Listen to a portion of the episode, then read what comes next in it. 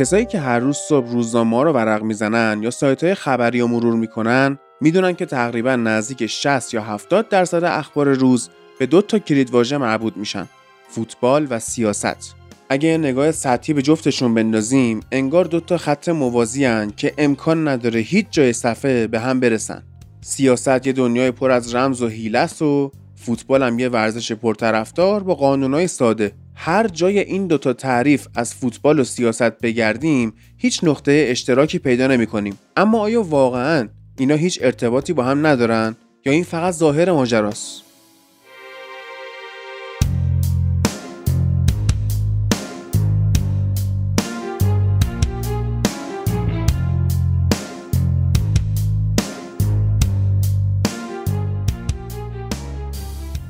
اگه کمی بیشتر زوم کنیم و تاریخ و با دقت بیشتری ورق بزنیم سندایی پیدا میشه که ثابت می‌کنه یه جاهایی این دوتا پدیده جذاب خبری به هم گره خوردن. خیلی وقتا شده که سیاستمدارا و دیپلماتا سعی کردن با استفاده از تاثیر فوتبال یا کلا ورزش تو کشورشون یه محبوبیتی و واسه خودشون دست و پا کنن و با همین محبوبیتی که فوتبال براشون به وجود آورده به هدفهایی که تو سرشون داشتن برسن.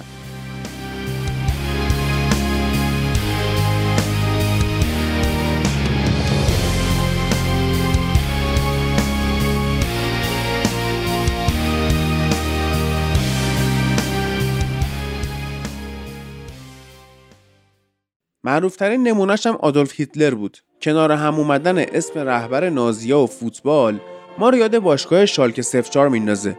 اما همه داستان به اینجا ختم نمیشه. هیتلر دنبال این بود که فلسفه و طرز تفکر نازیسم رو تو دنیای فوتبال هم پیاده کنه. پرونده مرموز ماتیاس سینلار داستان جالب جسی اوونز و اتفاقای دیگه که تو ساله حاکمیت رژیم نازی رقم خورد رد پاهای هیتلر تو تاریخ فوتبال و ورزشن.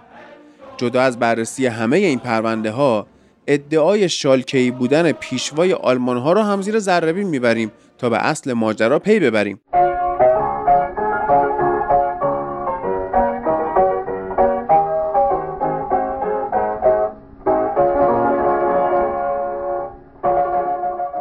موسولینی یکی از متحدین هیتلر و رهبر فاشیست ایتالیا هم نقش موثری تو فوتبال ایتالیا ایفا کرده. هدف اون برگردوندن روحیه جنگندگی و خودباوری به مردم ایتالیا بعد از جنگ جهانی اول بود. اون اعتقاد داشت که موفقیت های تیم ملی فوتبال ایتالیا اتحاد و به جامعه ایتالیا برمیگردونه و موفقیت تو زمینه فوتبال زمین ساز موفقیت تو حوزه های دیگه هم میشه. میشه ادعا کرد که هیچ رهبری بیشتر از موسولینی نتونسته بود به نفوذ فوتبال تو روحیه و احساسات مردم پی ببره. اون اول به لیگ ایتالیا سر و سامون داد و باعث به وجود اومدن فرمت فعلی سری آ شد. بعدش رفت سراغ تیم ملی ایتالیا و تمام تلاشش رو کرد که کشورش تو تورنمنت های بینالمللی موفق باشه.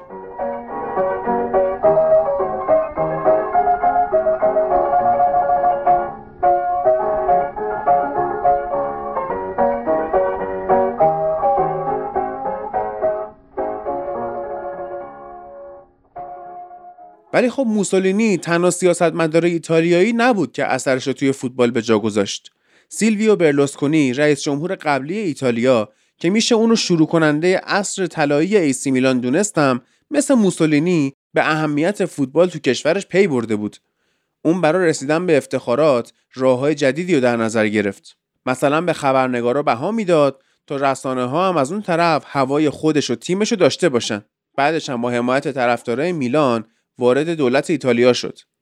کنار این کارا برلوسکونی از نظر ورزشی هم آدم موفقی بود و یه نسل طلایی رو واسه روسونری ساخت و برای همیشه بین هوادارا محبوب شد.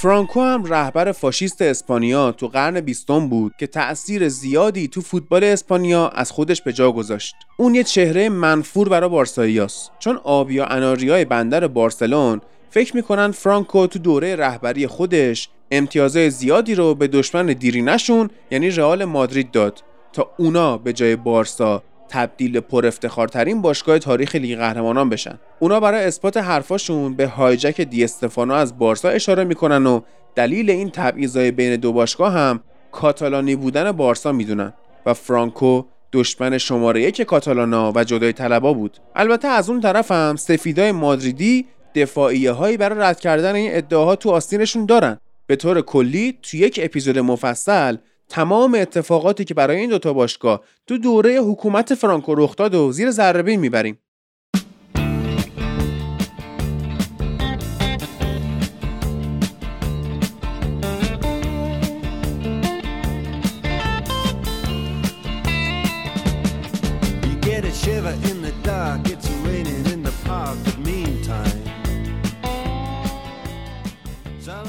البته تاثیر سیاستمدارا به همون قرن بیستم خلاصه نمیشه و هنوزم شاهد حضور اونا تو دنیای فوتبال هستیم.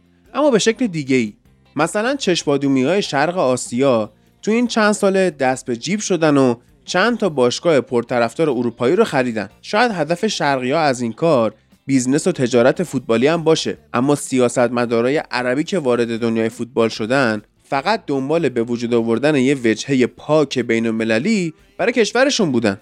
از ناصر الخلیفی گرفته که تو این چند سال کلی پول خرج ستاره های گرون قیمت کرده تا باشگاه متعلق به قطر یعنی پاریس انجرمن بتونه به قهرمانی چمپیونز لیگ برسه و کنارش هم از سرمایه گذاری قطری ها تمجید بشه تا بن سلمان عربستانی که جدیدا وارد بازار دنیای فوتبال شده. اینا دغدغه تجاری و بیزینسی ندارن بلکه فقط می‌خوان با استفاده از فوتبال و پولای نفتی چهره محبوب و بزرگی از دولتاشون بسازن. حتی میزبانی جام جهانی 2022 که با کلی حرف و حدیث به قطریا رسیدم یکی از بخشای همین پروژه است.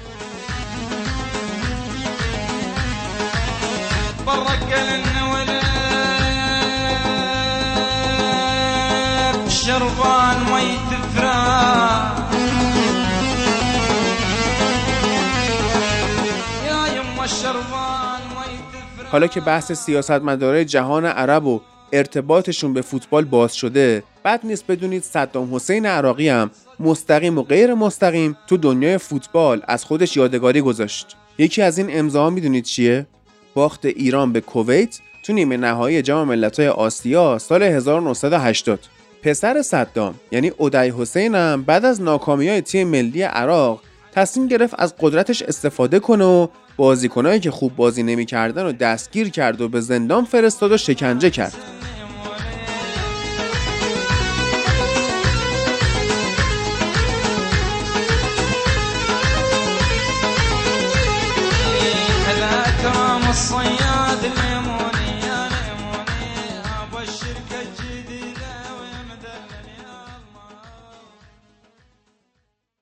البته همیشه هم نقش سیاسیون تو فوتبال انقدر منفی نبوده. بارسترین مثالش به دو سیاستمدار آفریقایی مربوطه که با تصمیمات خودشون فوتبال کشورشون رو به موفقیت رسوندن. یکی از اونا رئیس جمهور سابق کامرونه که روژه میلا بازیکن پا به سن گذاشته کامرونی رو مجاب کرد که با تیم ملی کامرون به جام جهانی 90 ایتالیا بره. روژه میلا به ایتالیا رفت و حتی تبدیل به قهرمان و ناجی تیمش هم شد. نلسون ماندلا رهبر سابق آفریقای جنوبی هم از جمله کسایی بود که تأثیر مثبت روی ورزش کشورش گذاشت و با سخنرانی و تصمیماش زمینه موفقیت رو برای تیمای ورزشی آفریقای جنوبی فراهم کرد.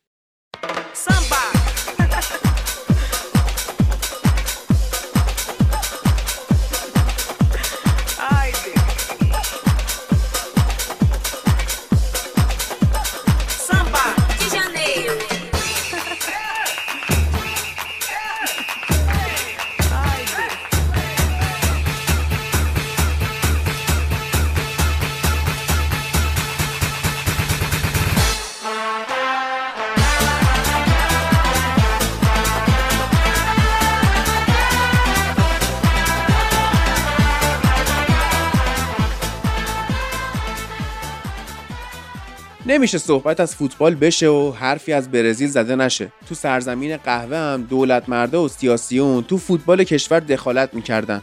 تو یکی از اپیزودا پرونده های برزیلی و ماجراهای یوریک و میراندا رو بررسی می‌کنیم تا ببینیم تو فوتبال داخلی پر افتخارترین کشور تاریخ جام جهانی چی میگذره.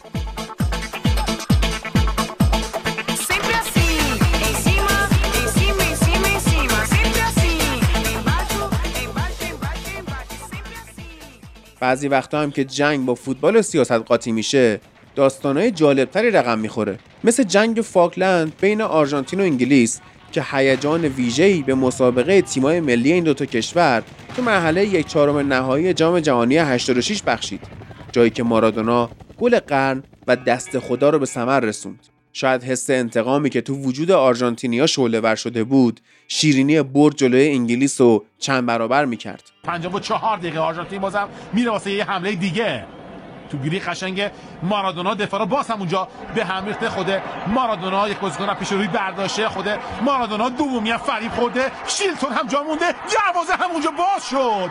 گل سه ثانیه مارادونا آرژانتین رو دو بر صفر جلو میندازه چی کار کرد مارادونا؟ چی کار کرد مارادونا و دروازه انگلیس باز میشه؟ آرژانتین دو انگلیس صفر از خودش شروع کرد و با خودش تمام کرد کار رو چهار پنج بازیکن یه تنه از پیش روی برداشت. ستاره و کاپیتان آرژانتین. هنوز بازی های انگلیس و آلمان همچین حسی برای مردمشون داره. بعد از جنگ جهانی دوم مستطیل سبز همیشه می‌دونی بود برای روشن کردن آتیش کینه های قدیمی بین آلمان و انگلیس. نازیا تو جنگ جهانی دوم بلایی سر مردم اروپا آوردن که حالا حالاها قابل بخشش نباشه و هنوزم مردم بعضی از کشورها مثل انگلیس از آلمان و نژاد ژرمن بیزارن. هلند هم یکی از اون کشوراست مردم سرزمین لاله های نارنجی هم به خاطر اتفاقاتی که تو جنگ جهانی افتاده بود از آلمان نفرت داشتن و فوتبال یکی از راههایی بود که تونستن به وسیله اون انتقام سالهای سیاه جنگ رو بگیرن. البته فوتبال همیشه هم صحنه جنگ و انتقام نبوده. یه وقتایی مثل کاری که بازیکنهای ساحل آج با رهبری دیدی دروگبا انجام دادن میشه با فوتبال یه جنگ چندین و چند ساله رو برای مدتی متوقف کرد.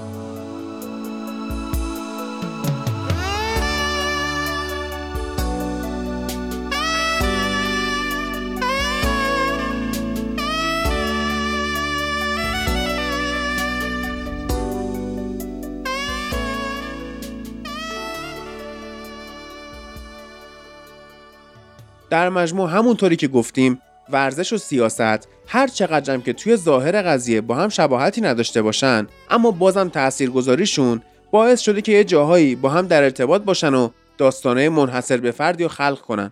ما تو سایت فوتبال لب یه بخشی داریم به اسم House of Cards. احتمالا خیلیاتون این سریال فوقالعاده رو با بازی درخشان کوین اسپیسی دیدید. ما توی این بخش سعی می‌کنیم داستانهایی براتون روایت کنیم از پیوند ورزش و سیاست. چیزی که الان شنیدید فقط معرفی این بخش بود. منتظر اپیزودهای جذاب و ویژه ما باشید و دلتون رو صابون بزنید برای شنیدن کلی داستان عجیب و غریب از این دنیا. مرسی که به این بخش کوتاه گوش کردید. من هادی نوری هستم میزبان پادکست فوتبال لب و در کنار تیم بزرگ و جوون و جذاب و با انگیزم شما رو دعوت می‌کنم به سایت فوتبال لب و شنیدن این اپیزودهای ویژه footballlab.ir